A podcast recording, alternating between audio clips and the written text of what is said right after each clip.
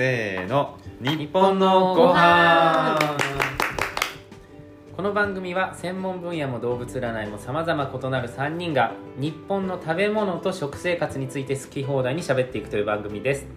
毎日をちょっぴり豊かにしてくれる耳で味わう美味しい話をお楽しみください。こんにちは。パーソナリティのあきです。職業はビジネスコンサルタント。動物占いは黒ひょうです。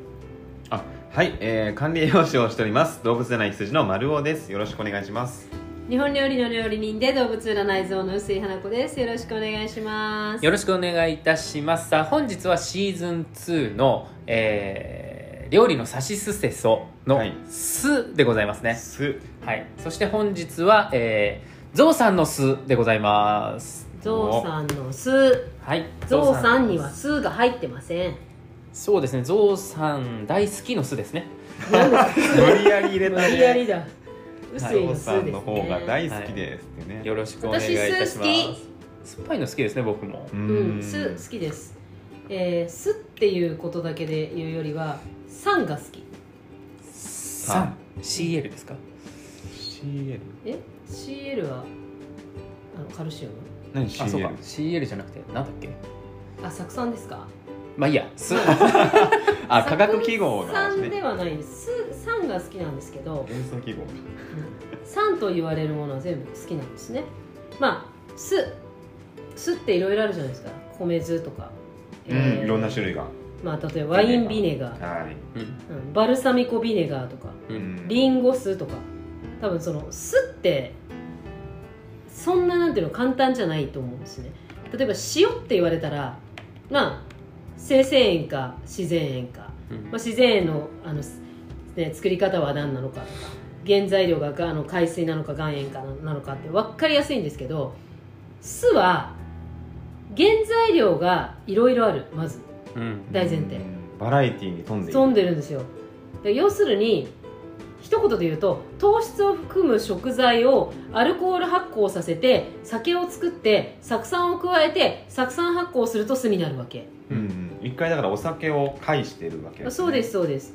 だからワインをずっと放っておいたらあのアルコール発酵しちゃってあのワインビネガー酢酸がついてワインビネガーになってったわけでもともとは一回アルコール発酵してるっていうのがすごく大事なんですね、でちなみに酢酸が3%から5%含んでる酸味のある調味料を酢というっていう定義は一応あるんですよ。おーで酢の起源って酢酸菌ってこの辺にこういるらしいんですよねまあ空中にいるってことですね。空中にでそれがもともとはワインについて出来上がったっていう原点から言うと、まあ、ワインビネガーがおそらくは原点になるのかなと思います、まあだから結局忘れちゃいけないのはですね酒が酢になるうんいいですかこれ大事はいつまり米酢は日本酒。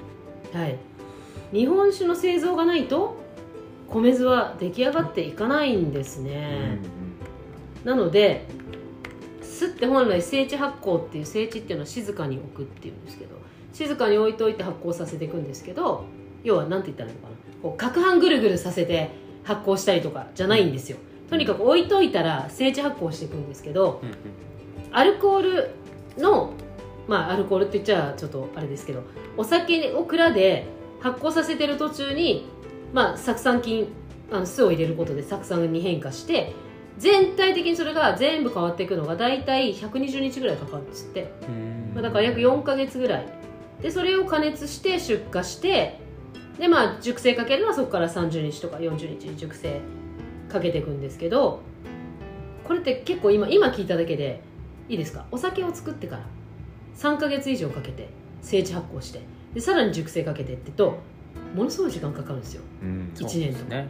でそれを早めるために今はですねどんどんどんどんあの中に空気を送り込んでお酒の中に。うん。でどんどんどんどん早く早くあの全面で発酵しなさい。要は静置発酵っていうのはこの出てる部分だけが最初発酵して、あ空いてる部分表面だけが。うん。白い膜が張ってくるんです、はい。それがどんどん下まで行くと時間かかるからとにかく全面で早く早く早くっていうう、ん。急げーみたいな発酵の仕方をさせてるのがほとんどです。ううん。んそこそこ安い金額で売ってるのはこれ全面発酵静置発酵ではないです。うん。なのでまあ、米酢というくくりでね考えた時にはこの精地発酵しているものっていうのは時間もかかるのでゆえに高い。うん。それはまあ一番の見分け方かなと思っています。はい。はい。でまあ酢って種類がいっぱいあるってさっき言ったんですけどめちゃくちゃいっぱいあって大きく言うよ。日本の大きく言うよ。まず穀物酢ですよ、うん。まあ、穀物。一番一般的なイメージですかね。米酢が一般的じゃない？日本だとそのイメージありますね。あそうなんだ。米酢。でもあでもね。なんか一般的な家にあるの穀物酢かのイメージ。うちは米酢だけど。うん。穀物酢ってあのそうだね。緑穀物酢みつかんさんだと緑のそうそうそう。方ねうん。ううん。んこれは穀物酢っていうのは原材料に1種類から2種類の穀物を利用してその使用量が1リットルにつき 40g 以上であることっていう定義があります、ちなみに米酢も同様で1リットルあたりの米の使用量が 40g 以上。うん。で純米酢っていうのが1リットルあたりの米の使用量が 120g 以上。つまり米酢と純米酢の違いは米の量が3倍違う。うん。でそもそも純米酢ってうん。多分、まあ、聞いてくださってる方は分からないですけど、うん。一般的な方目に触れる機会もそんなにないんじゃないですか、いや売ってるんじゃない売ってます。でもスーパーにも売ってます。ただあんま注意して見ないかもね。そう。うん。ちなみにあの大手さんでも純米酢っていうのがある。うん。あるんですよ。割と出してはいる。でやっぱちょっと高い。うんうんちょっとね。なんかちっちゃいボトルのイメージですあそうけどね。ですね大きなボトルではドあんまり売ってないーンっていうのでは見ないですね。そうですね。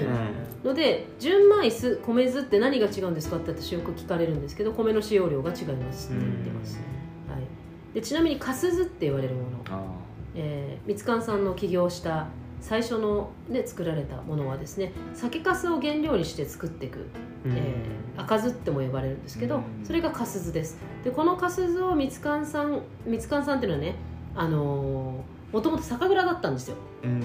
半田の方で、えー愛知県。愛知県で酒蔵をやってましてそれが本家だったんですね。でその本家で作った酒粕を、えーお酢に加工してそのまんま愛知のこの水路を使って江戸まで上がっていったので江戸で寿司が流行るようになりました、うん。のでだからこの粕酢が原点。赤酢なんですね、そうです、うんはい。なのでこの粕酢を使ってお寿司を作っていったでこの粕酢がなければおそらく日本はお酢をここまで料理にフューチャーすることはなかったと思います。のでこのみつかんさんがやったことっていうのはすごく日本の食文化史にもう一石を投じるような大きなことだったと思いますね、本当に。まあそれがいわゆる今話したのは穀物酢ここにまああのあの米の黒酢とかいろいろあるんですけど大麦の黒酢とかもあるけどまあ大体それが穀物の話。うん。で次に果実酒が果実酢があるじゃんはい。うんうんまあリンゴ大きく言うとリンゴとか。まあいろんなあるよねなんか最近果実って。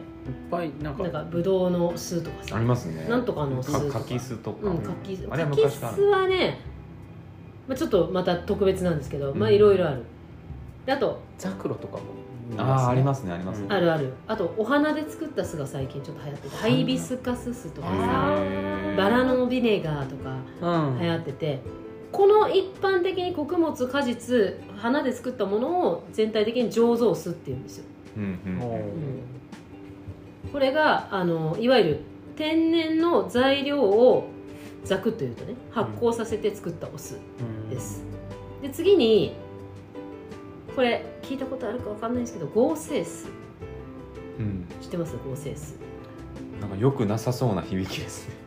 正解です。合成酢はいいですか？いいです。これ怖いからね。石油。石油？石灰石などを原料とする漂白酸を水で薄めて人工甘味料やエタノールなどを加えたもの。すごい燃えそう。いいですか？昭和12年から28年の間原料に米を使うことが使用されていたのでこのような技法が生まれました。ああ使えなかったから？うん。それは理解できるよ。大変だったもんね。でも現在も流通しています。それが謎です、うん、危ないです。合成酢は絶対に使っちゃいけないからね。みんな合成酢って言ったら危険だから。合成酢って売ってないですよね。売ってる。売ってる売ってるんですよまだ。うん。見たことないかちもなみにあんまり日本はないですけど蒸留酢あの爆ガスなんかをねあの蒸留して上に要は蒸気で揮発性させて作ったお酢とか。うん。あとはまあ加工酢と言われるのは、まあ、ポン酢とか。うん。あの加工したのポン酢。あとは化学調味料とか添加物を入れたのはご加工酢と呼ばれるんですよだから酢を選ぶ基準自体はその原材料の味わいとどういう製法かっていうこの2つで選ぶ、うん。うん、だ米がいいのか穀物がいいのかも自由なんですけれどもそれによって味わいが変わるってことですよ、うん。はい、そこを全部考えた上でお酢は考えなきゃいけないですね。まあ面倒くさいんですよ意外と。だからお酢を作るって。うん。うん、簡単じゃないんですよ特に米酢は難しいよね。だってそもそもが日本酒を作るのに並行副発酵させてさらにそこから酢酸発酵させてっていう工程が手間なのでだからいわゆる即上で作っちゃう。うん。あの全面発酵させていっちゃうんですけど、実はあの紀元前5000年前からある調味料です。うん。紀元前5000年？ねえ、うん。めっちゃ古いですね。だからワインの発あの発ワインというかブドウをお酒にしたうん。ところからすでに要はブドウをお酒にしましたそっからほっといたら酢になっちゃったわけだ。うん。っていうところの歴史からずっとあるんですね。バッカスさんびっくり。いやびっくりですよ。で酢ってね実はすごく効果がいっぱいあるんですよ。うん。これね難しいんですけど酸っていう話でいくと食べた時に最初にスパッって感じるバージョン。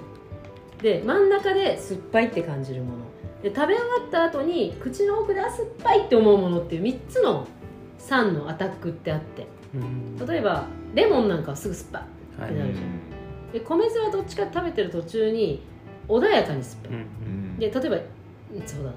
ぬぬか漬けとか乳酸菌って最後にクーってくる酸っぱさが抜けるうん。みたいな。酸はどこにアタックするかで料理を引き立ててくれるんですけど、うん。まあそこを考えて料理人は料理に少しずつの酸を加えていく。まあお菓子にもそうですけど、うん。少しずつの酸を加えて演出をかけていくんですね。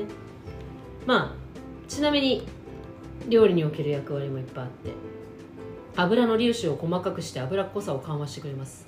うん、さっぱりしますよねそう。やっぱり酢があると。そう。単純にだからさっぱりしてくれる、うん。うん。例えば油っこいそうだな。焼きそばとか原理で言うと。うーん。高菜焼きそばにお酢かけたりしません？あのうん。例えば焼きそばの中華に行くとからしとお酢をかけたりするとことかあるんです上海焼きそば酢か。けあれは油っこさを緩和してくれるんですね、でもちろん酸味をつけるっていうのもあるんですけど、まあ、あとは酸性で働くタンパク質って分解酵素によってうん。肉とかが柔らかくなる。マリネの効果ですよね、うん。これはよく聞きますよね。あとあの臭み取りにもなるんですね、うん。あと実は減塩効果。これ結構大きくて、酢を使うことによってお塩の使用量減塩効果がかなり高くなります。うんあとはまあこれさっきさっきじゃない前回のなんだっ塩け？塩。でも話したんですけど食材とか素材の色を保つ。まあ活変反応を防ぐ。例えばリンゴにお酢を入れるとかさ、レンコンとかもあレンコンとかさ。まあごぼうとかもそうなんですけど、うん。まあ酸によって食材の色とかを保ったり、えー、アクをアクの色を消したりいろいろしてくれます。